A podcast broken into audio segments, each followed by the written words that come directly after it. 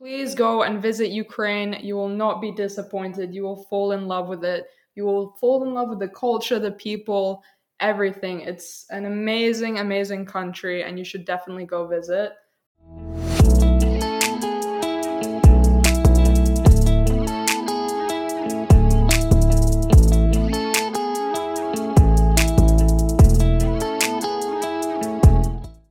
This podcast shows that Ukraine is not what foreigners see on television.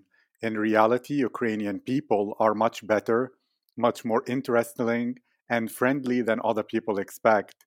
This podcast is about the real life, experiences, work, and personalities of Ukrainian people as well as foreigners who lived in Ukraine, with a focus on the capital, Kiev, so that foreigners discover the positive truth about Ukraine hear the voices of Ukrainians, visit the country and invest in the economy, creating more opportunities for the younger Ukrainian generations to stay and build their country. Hello, my name is Aziz, and I have a deep connection with Ukraine. My grandfather volunteered in 1987 to help clean the Chernobyl chemical radiation because he believed in humanity. He was a real hero for me, and even though he struggled with cancer after that for the rest of his life. He always told me so many great things about Ukraine and its people. Then, from 2018 to 2019, for two years, I began working with UNICEF in Ukraine to help build orphanages for the children who lost their families in the war. I couldn't return to Ukraine in 2020 because of COVID 19, so this project is my volunteer work to help Ukraine, and thank you all for the support.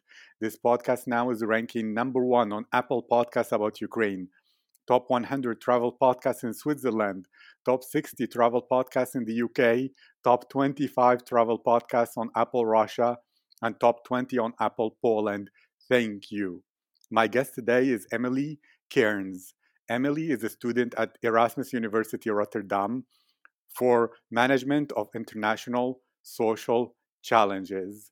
Misok, Emily is 18, a British citizen, but she has lived in Russia from four months old until nine, and then moved to Ukraine and graduated from the Pechersk School International. Her interests include documentaries, films, sports, soccer or football, mindfulness, meditation, and music.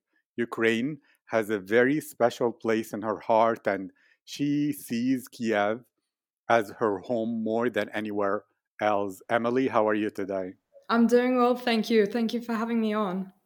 I am glad and happy, and there are so many things we can discuss. And I could even ask you, what is your life story? And maybe I will. But I want to ask first, how come at 18 you're already interested in mindfulness and meditation? Well, it actually started not even that long ago. It was uh, during quarantine when the coronavirus first started. Um, I was spending a lot of time at home because of the restrictions and everything. And I thought that it would be a good way to make use of my time and try and, you know, clear my mind during these difficult times. So I found it really, really useful and uh, yeah i've kept it going and it's just helped me in everyday life. Wonderful. So then i imagine that before you began meditating when you were in lockdown or quarantine you had that tendency maybe to overthink or Absolutely. your brain to really can you tell more about that? Not in a way like say i have such and such thoughts that are negative but more are you an overthinker? And is it something that has been there with you for a while? Or is it more when times are tough your brain goes into negative overdrive? I think it's a combination of both for me. Um, i've definitely had some issues with anxiety especially just you know walking alone on the street. It could be at any time. It's just been something that uh, over time it's gotten worse and everything. And I thought it was a good opportunity to try and work on that. And especially with overthinking in just personal, like friendships, relationships, family, school, everything combined, it's always just been something that's uh, been a bit of an issue for me. So something like mindfulness, it it really helps me to battle those things and keep it more calm. Wow. Well, I it's not like appropriate usually to speak about anxiety, but let's go there because there will be a lot of gold in there. So my yeah, question yeah. is, usually people who have anxiety are two things or three even. One, when they were really small, they had such a family situation where they needed to attune their emotions a lot because there could be like negativity at any point. So it was like early detection. So Mhm. they become very sensitive emotionally. And or you are someone who is more of an artist and you have such a deep connection with your emotions and because the brain over focuses on the negative emotions then any slight negativity gets amplified into anxiety or it's just that at some point you are someone who felt that you didn't really uh, feel a lot of people understand you or know you so there is a bit of separation with other humans and that can lead to feeling there the other or the outside group or in a way a potential source of danger can you comment on this or is just some uh, hypotheses that are totally and absolutely wrong Well, I think when I was younger, I was a very confident kid. Um, I always had a very easy time making friends and everything, and even when I uh, moved to Ukraine, it was it was no problem for me. But uh, I think it started when I was about maybe thirteen to fourteen years old, and I found myself really having this anxiety when I was put in situations where I needed to speak uh, in Russian in restaurants or to people who I didn't really know. Because with English being my first language, of course, and me not being fluent in Russian, it always kind of, I don't really know how to say it. It just, I didn't want to embarrass myself while speaking. And even when entering a restaurant, I would always ask my friends, can you please come down and like pick me up because I don't want to go in alone. So it was really interesting for me. But since moving to Rotterdam, and it could be a combination between maybe the meditation, but also just being in a country where there are more fluent English speakers, um, it's gone down significantly. So I find that very interesting. Me too. It's so interesting. And even from before, did you happen to revisit the UK and Britain while you were still living, whether, um, oh, okay, basically in Ukraine, because when you were in Russia, you were too young anyway. So did you visit every summer or anything like that? Yeah, I we used to go to the UK every single summer, at least maybe two to three times a year. I was going back to the UK. And maybe it's also just in very, very crowded areas. The anxiety definitely goes up. Uh, I remember one of my main memories when I had a little bit of an episode. I was walking with my mom down Oxford Street in London, and I just remember having this fast feeling of like I was having trouble like breathing and everything. And I was very, very confused because I never really had such a feeling before. But I think I was around 14 or something when that first happened. And it was just, uh, yeah, it was a shock for me. But yeah, I haven't really had anything as bad as that since. I mean, I would say that's wonderful, although it, it, it's not appropriate. But I'm saying is, does that pain allow you to connect with the pain of other people? And therefore, it's one of the reasons why you chose to study uh, international social challenges and in a way that be, because for example and you love meditation and you're into it and you find it valuable one of the things that a zen enlightened person would say that the long road to enlightenment one of the main benefits of it is that if you struggle on that way when you're enlightened and look at a beginner you will have empathy for the hardship that is ahead of them and that they're, they're experiencing. So you will not feel like in a way disconnected or from those people. So to you did that anxiety and maybe uh, those overthinking even get you connected with the pain in the world and therefore encouraged you to work to resolve it for others and maybe in a way feel that they will that will reflect on you into a happier less anxious uh, being. Absolutely. Absolutely. I think yeah one of the main reasons that i chose this course is because i feel like i am quite an empathetic person and i really really enjoy sharing you know close human connection especially with my friends growing up in ukraine. I've known most of them for over nine years now and to me they are my family and with this course i think with anxiety you do kind of get that more like you said the more empathetic you have a maybe you want to reach for a deeper connection to other people and helping people out. So I think there's definitely a connection between the two.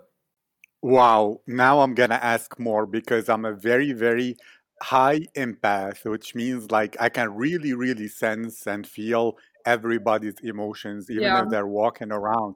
And when I was, you know, uh, in that age that you spoke about, 12 to 13, actually any small glance that you could be negative or even for a millisecond, it just touched at, at such a deep level. And I was like, what's happening? Why do people hate me or something like that? What's going on? I don't know. So, does this relate to that? When you speak in Russian and make any mistake, maybe there is like an instinctive, like ah, like what what's what's wrong, and you in a way felt that as a deep humiliation although objectively maybe that other person was kind and understanding, but it just they were not uh, like the the instinctive. You know, when someone speaks English and they make a mistake, and you feel like ah, like uh, I don't know how to explain that. Yeah, maybe it was just an instinctive um, uh, response that is a bit negative, but that was interpreted through the amplification of your empathetic ability into humiliation, and maybe that is what's happening. Or can you comment on this? Yeah, I think especially with meeting new people, um, and maybe just Ukrainians or Russians who don't actually know I'm from the UK at first glance, um, when they introduce themselves to me or ask a question, and maybe for a second I think I'll know what they're saying, and then I'll respond, and then they'll look very confused at me because I've obviously maybe misinterpreted what they've said. Um, and yeah, it just makes me, it kind of pulls me into this spiral of overthinking. Oh, uh, I wonder what they think of me. Do they think I'm not intelligent? Uh, and things like that. It's just a lot more, um, it's a lot more challenging speaking in a different language than your own because you're not always going to be able to get all the uh, points or emotions you want across, it uh, causes some difficulty when communicating.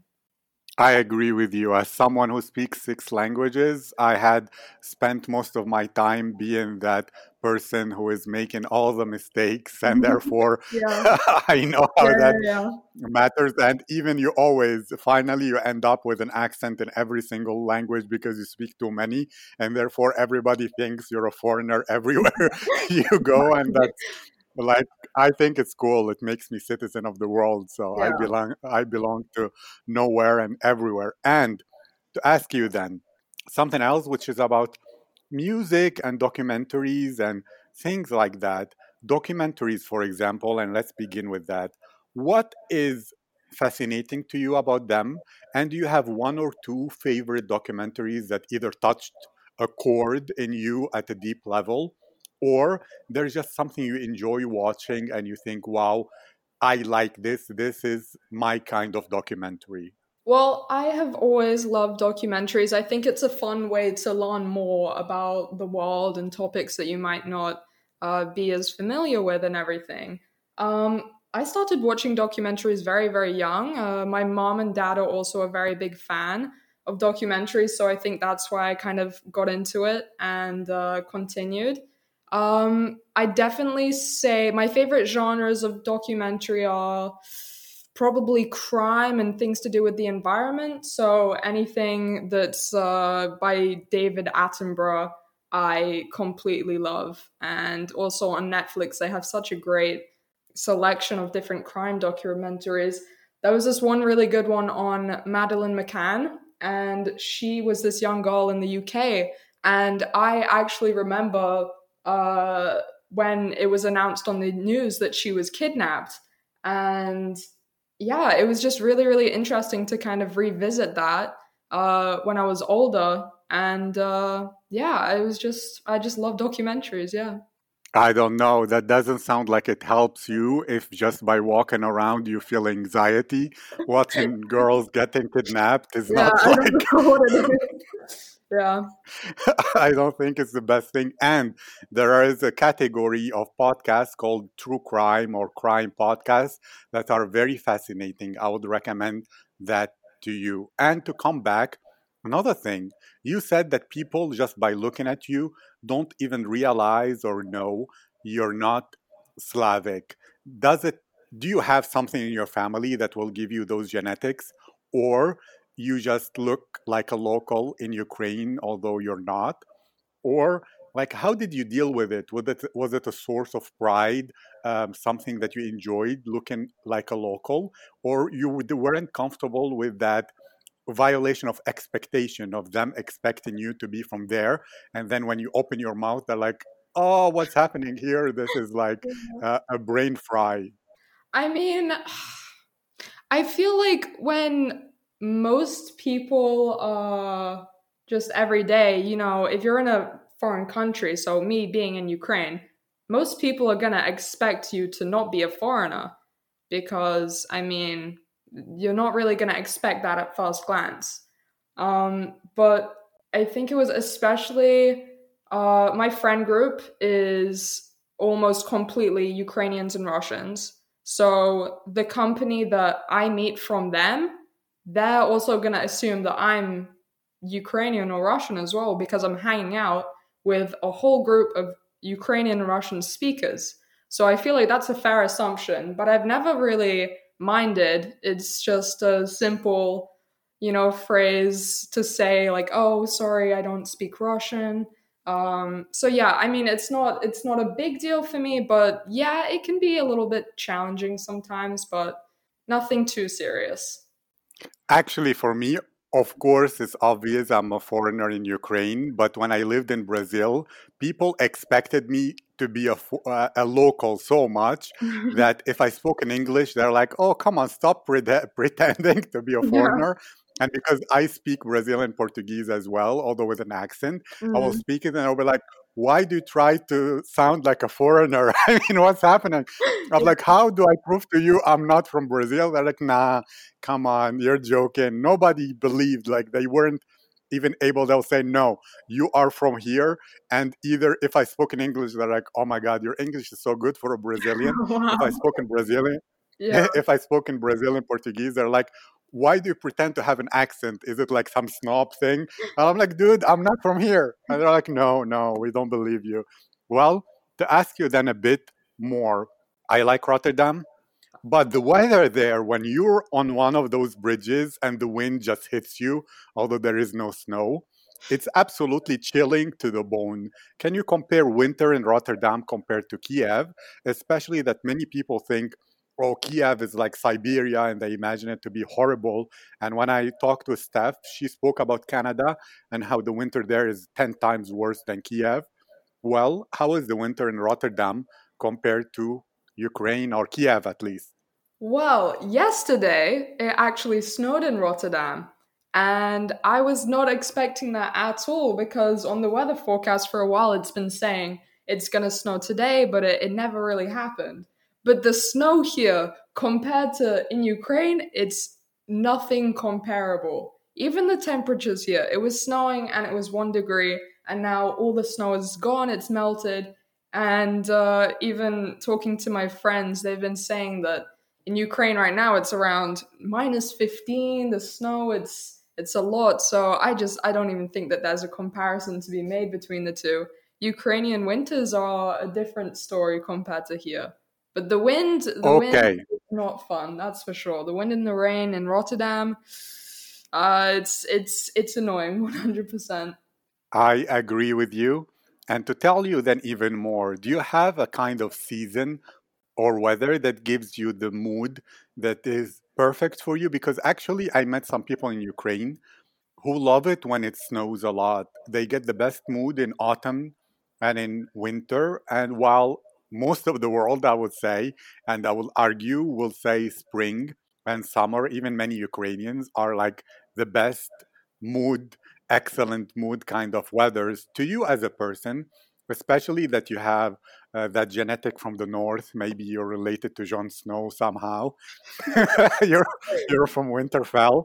Mm-hmm. Well, the Winterfellan people they love uh, the snow, but not the the long night. Mm-hmm. To you, which weather gives you the best mood? And if so, would you like someday consider spending a year or so on some Caribbean island or in Greece on the beach? Or for you, Ukraine, Kievan people, your friends who are now your family, that is much more valuable and important than just a few weeks of sunshine and a good tan? Well, I mean, my favorite season has got to be autumn. Uh, there's something kind of comforting about just rolling out of bed. It's a little chilly, and then you just put on like a hoodie and a nice warm jacket. It just reminds me of being back in Ukraine, honestly. But um, I mean, my plans for retirement, I'm wanting to be in a very nice hot country like Greece, maybe off the coast in Italy, something like that but um, before then, I think my plans will to be to stay in the Netherlands, but definitely go back to Ukraine for one to two years um, and work there. Hopefully, something to do with uh, my course. Uh, I'd love to get involved in helping out Ukraine and everything like that. You have to ask Dutch people about a word they use called gezellig, which is a mix you know it or not? It's I like so, what you describe. It's what you describe. It's like a way of saying it's cozy, but homely and like really nice. And it describes uh, a state of being both at home, cozy, and in autumn. Uh, and gezellig, just ask them what does it mean Okay, because okay, it's not easy to translate. Okay. Well, you love sports, especially soccer.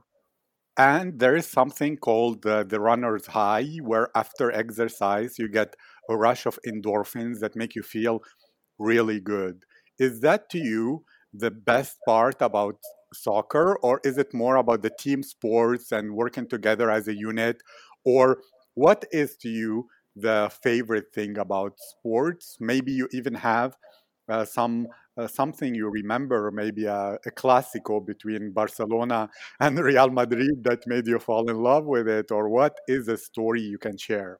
Well, one of the stories that comes to my mind first is uh, Manchester United versus Manchester City. It was uh, Wayne Rooney's bicycle kick outside of the the box, and I thought it was the coolest thing in the world. But even before that, I grew up playing football with my dad constantly, and I think when I started getting more serious about it, it was the adrenaline rush you got, the, the nerves and everything. And I know this is kind of contradicting because I said about anxiety and everything, but it's something about the rush that you get before you play that game. Your heart's beating, everything. You're just thinking about the game the day before. And it's just such an exciting sport.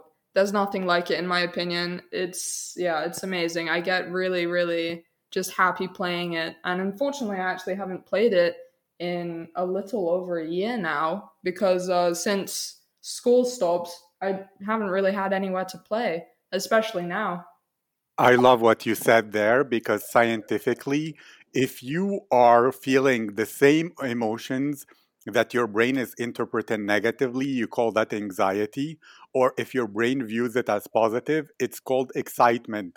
But physiologically, it's exactly the same experience. And that's why they say, you know, if you have anxiety, it's not possible to easily calm yourself down.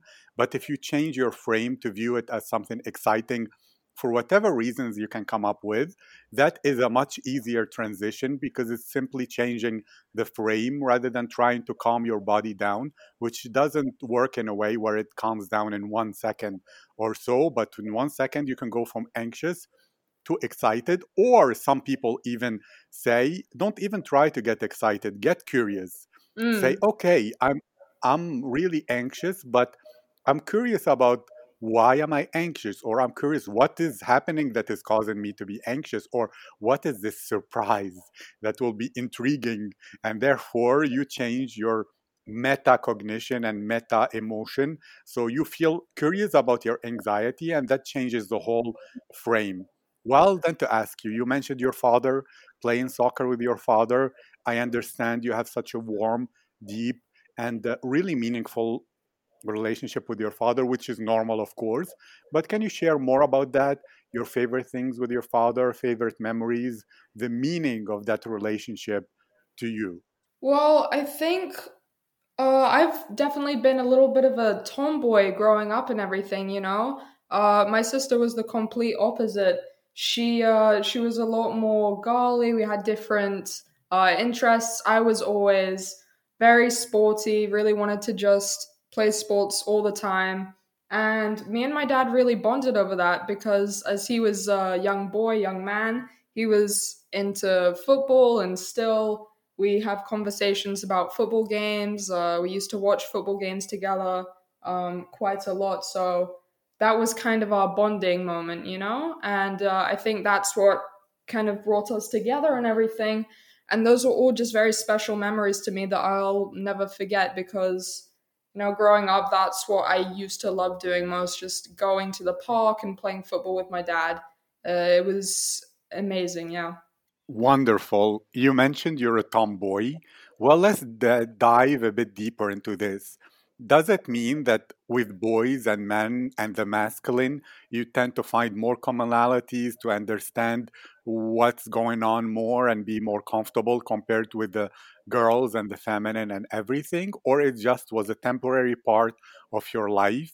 And as you grow up, you become more and more of that Barbie princess typical stereotype of a girl? Or, or can you share more about this?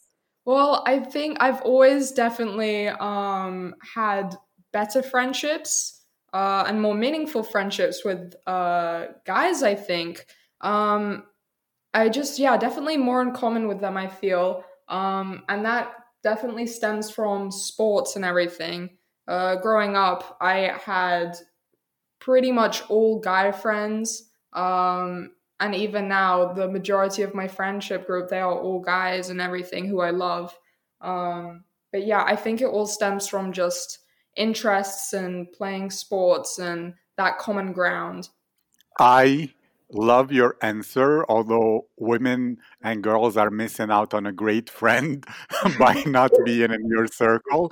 And to ask you then about movies and films, since that's one of your interests, is there one movie or a couple that to you represent what you love most in movies? And can you speak more about what is the thing about movies that attracts you and makes you just be almost enchanted? Okay, well, the first one I would have to say is Django Unchained, which is a Tarantino movie, um, as well as Fight Club. I thought that that was amazing as well. Um, also, The Departed. I think that's also a fantastic film. But um, the main thing about all three of these movies is I really, really appreciate the film work of uh, the directors and everything. In Django Unchained, especially, I like how it was filmed as you know an old kind of Western movie, um, but also it Tarantino was able to include a modern twist to it, and that was used in the soundtrack. And I just think that um, these directors, they're geniuses when they make such a beautiful movie and it resonates with you and it can just pull out all these emotions in you that you know you don't maybe feel on an everyday basis. They they can hit a chord with you and i think that's beautiful that they're able to do that. Wonderful. Which makes me think that's exactly before a big match that excitement is not your everyday emotion. And therefore, to ask you, are you someone then who really, really, let's say, gets nourished by emotions, that you love the whole gamut and variety of emotions, that you don't mind put in a movie just to cry or put in a movie just to laugh, and then the next day put in a movie to be in a great mood, and then if you're sad, you just roll with it and consider it part of the roller coaster? Or are you more like guys where they prefer a stable, good mood all throughout the year or whatever, rather than that ride in the wave of ups and downs in emotion? Uh, I think the first one, 100%. Um, I've always thought if I'm trying to feel maybe a specific emotion at a specific time, so I remember this was maybe a month ago or something. I wanted to cry for some reason. I really wanted to cry. So I put on uh, The Green Mile. I think that's what it's called. But uh, yeah, because I, I just really wanted to cry. And I uh, heard that it was a very emotional movie. And I've been wanting to uh, watch it and everything. But I knew I wasn't going to watch it if I didn't want to cry because I knew it was going to happen. Really? That's fascinating. Some people say that the usefulness of this variety of emotions is that you experience who you are under very different circumstances, and therefore you learn more about who you are and you get more mature and more experienced and more in understanding of who you are through these emotions. While some other people like uh, drama queens, for example. they just say it's just delicious, you know, to, to have this variety. I'm not learning anything, but it's just fun, like being in Disneyland before coronavirus. Can you comment on this? I mean, I think if you're really focusing on a movie and, you know, I always have this routine. If I'm about to watch a really good movie, I'm going to put my phone on do not disturb. I'm going to put it away and I'm going to pay complete attention to that movie because I really just want to watch it, interpret it, analyze it, everything, while also just enjoying it because I think that's the whole point of movies. You're supposed to watch them and maybe take something away from them. And I think that that's really, really, really important. Great. Then, two things. One, did you watch that documentary, The Social Dilemma? And because you mentioned that you put your phone on Do Not Disturb, do you find that social media is becoming more and more of an addiction and that it's like with the notifications and everything it is ma- becoming something that takes us out from the present moment and from our life and it's not a positive thing while other people will say of course i love them likes give me more this is fun so what is your comment on this as well as you said that you like to take something from every um, movie, which means I'm asking you, are you a learner? Do you love to discover and learn new things all the time? And it's like almost a hobby for you? Or is this only related to those specific times when you do wish to get something out of a movie or a piece of music or a doc- documentary? So it's one about your position on whether uh, social media is a problem or just an extra fun thing to enjoy and um, as well as whether you learn all the time from everything you do or only on specific occasions. Well yes i did watch the social dilemma and i think that it was uh yeah it was really really well done. Um i think for teenagers at my age i think it really depends because you see a lot of people over focused on social media and even myself if i do have my phone on do not disturb i still feel myself like reaching over to try and pick it up to see if i have any notifications.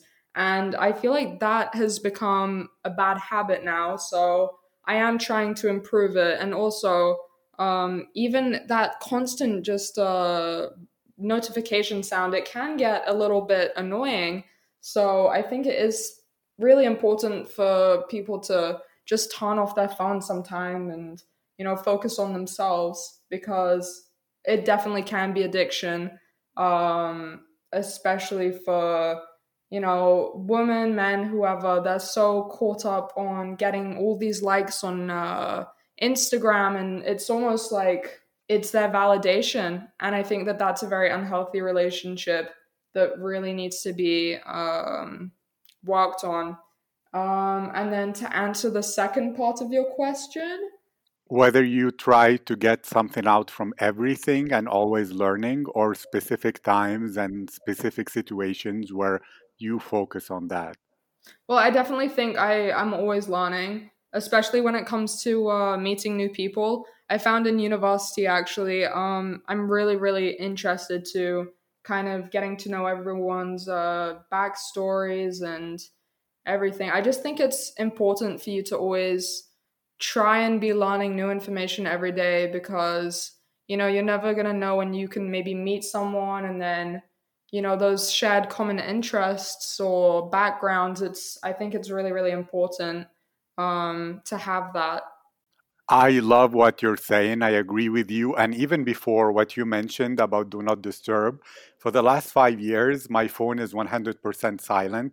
And still, I find myself even worse is that you check the screen just because you wonder did something pop yep. up or not and yeah and it's not even like what's the use then uh, at least if i hear it i don't have to stop something just to check and make sure what's happening, what happened since the last time I checked. And, well, to ask you more, you don't have to say this since it's uh, um, what is like think about the most meaningful relationship for you because you seem to be really really interested in people and in developing some strong bonds with them. Well what is the most meaningful relationship with you? Don't say this but say this part. Why is that relationship so meaningful to you? What makes for you a relationship meaningful okay so i feel like for me friendship is the most meaningful thing that you can ever have with someone um, and i think it's just so important because once you really get to know someone you can kind of pick up on their emotions their moods and it's also a very comforting feeling just to know that someone is looking out for you at all times. Um, and a true friend with their best intentions at heart. I think it's really, really beautiful to have those type of friendships where you can actually say, okay, this friend is literally my family. I think it's it's genuinely beautiful to me that you know two people from different countries, uh, different worlds, they can come together and then all of a sudden they can completely click or over time just grow a very, very special bond and connect on such a deep level. I love this, and I will ask two things. You mentioned clicking or growing together over time. Don't mention like exactly which person happened with or not, because if they listen, they won't be happy about that. But which percentage of friends do you have? Do you think you clicked right away compared to which percentage you grew Uh, together over time? And as well as, in addition to this, some people your age would prefer to make friends who are the same age, so it's just equal and just fun, while others prefer a bit younger, so they're teaching others and already being a mentor, while others prefer to make friendships with people who are more experienced in order to learn from them. Which one is the case for you? So, two things about with your friends. Uh, what's the, like kind of percentage you clicked right away versus you grew uh, close over time? And second, whether you prefer to be friends with people who are more experienced and wiser, or people you are the wise one teaching them, or just same age, same experiences. It's just fun and enjoy, but enjoyable. Well, for the majority of my uh, closest friends now, it was it was it took time. I feel because I mean we did grow up together, um, so we kind of know each other from when we were young and then all the way growing up. But what I found interesting is that with the people that I've met in university, a lot of it is just clicking straight away compared to back in Ukraine, where it's more of like a gradual building up uh, to actually um, solidify a really, really strong friendship. Um, and then to answer the second part of your question, I mean, I have a variety. You know, some of my friends are slightly older than me. Um, I think that that's quite important, to be honest, because I feel like you can always learn a lot more from people who are more experienced. Um, but then also, my closest friends, majority of my age, and then a few younger ones, just a grade below. Um, and it's just interesting to see different people's perspectives and everything at different ages on the world. Um, and seeing that change as well is also quite quite interesting to see. I'm curious, do you feel you're more mature than people your age? and maybe your psychological age is like 55 or 60 or something like that because you come across that way but maybe you were a debater in high school or something so you learn to come across that way while being a baby in your mind i don't know. You, tell me. And second you spoke about that trust and being family with your friends. Did it does it mean you had situations in your life where you were somewhat betrayed or you trusted and made friends with people who broke your heart and that's why you value this a lot? Or it's just something that you notice in your family valuing so you valued it from the very beginning? Um i think i definitely valued it from the very beginning um i mean i don't really want to say that i'm more mature than like people my own age um, but I feel like I seek to um, have deeper conversations and deeper connections uh, than a lot of people my own age. Um, and I'm not really sure why that is. Maybe it is something to do with the family values and everything, and how I grew up and the friends that I have today, and just the majority of our conversations being uh, quite emotional and philosophical. Um, so yeah, maybe I am slightly mature for my age, but I also I also think that that comes with um, my own experiences in my past, and also learning about other people's experiences in their past. I love that, and now I'm wondering because you didn't speak about this at all do you have some kind of art or poetry or painting or photography or even dance that you use to express emotions and uh, convey your artistic side or are you more of someone who appreciates art could be even an art critic someday and that is not something that is a primary part of your expression i think i'm definitely more of a person who appreciates it rather than actually does it. Um, I, I I definitely have a great appreciation for music, and then as we talked about as well, uh, filmmaking and everything. Um, but yeah, I've never been much of an artist myself, honestly. Well, then let's talk about music. What is to you the most fascinating thing when it comes to music, the thing that shows genius? And are you more of a lyrical kind of appreciator or you're more of the melodic kind where you don't mind just listening to music without any words? Uh, definitely both. I feel like I have a very large uh, appreciation for all kinds of music. I can listen to a great piece of music without any lyrics and still be really, really just appreciating that music. Uh, I could also listen to a great song with beautiful lyrics and also appreciate it at an equal amount. Um, and I think what. One second, one second. This is important. Are you a hopeless romantic? I'm only saying this because you appreciate music, you appreciate documentaries, you appreciate movies, you appreciate people, you appreciate their backstories, which all come from the archetype of the lover in Carl Jung's psychology, and the lover usually has the kryptonite of being a hopeless romantic.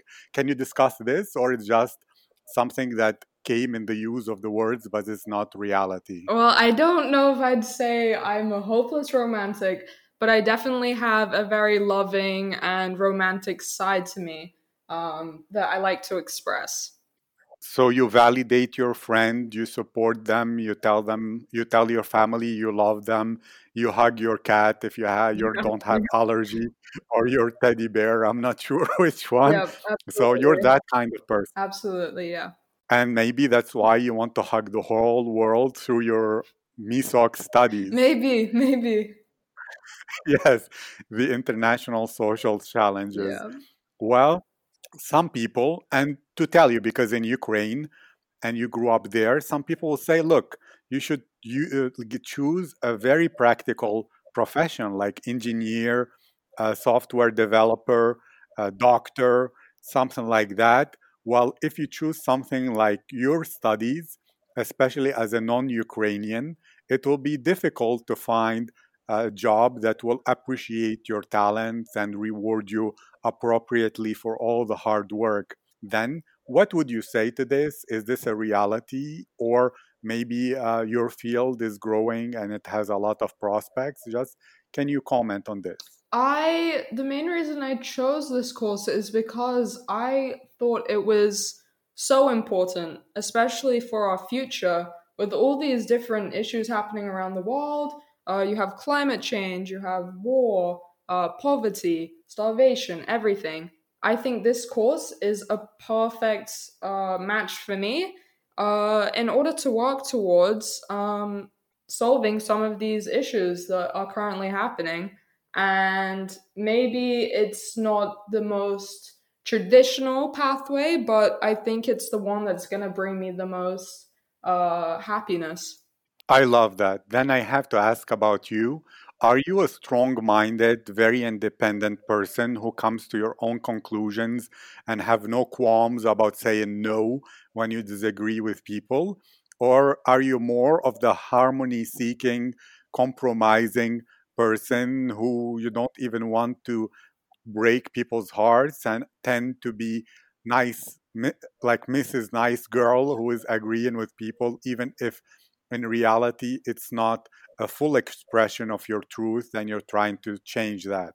I mean, I'd say that I'm quite stubborn, but at the same time, I think uh, I wouldn't say I'm trying to please everyone all the time, but I'm definitely trying to, if that is something like a conflict or anything, I'm more of a person to try and talk it through to that person. I have had struggles in the past where I'm just like, oh, I don't want to talk about this anymore um, because I kind of reached my limit and I don't want to discuss the situation anymore.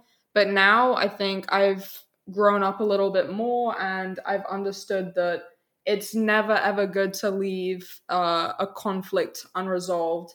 Um, I think it's yeah, it's important to just communicate how you're feeling and understand uh, another person's perspective as well as um, putting yours across so that they can also understand where you're coming from. This is very interesting. And I will take you back to you speaking about that documentary about the British girl who got kidnapped. And you used the word, I wanted to revisit that as I got older.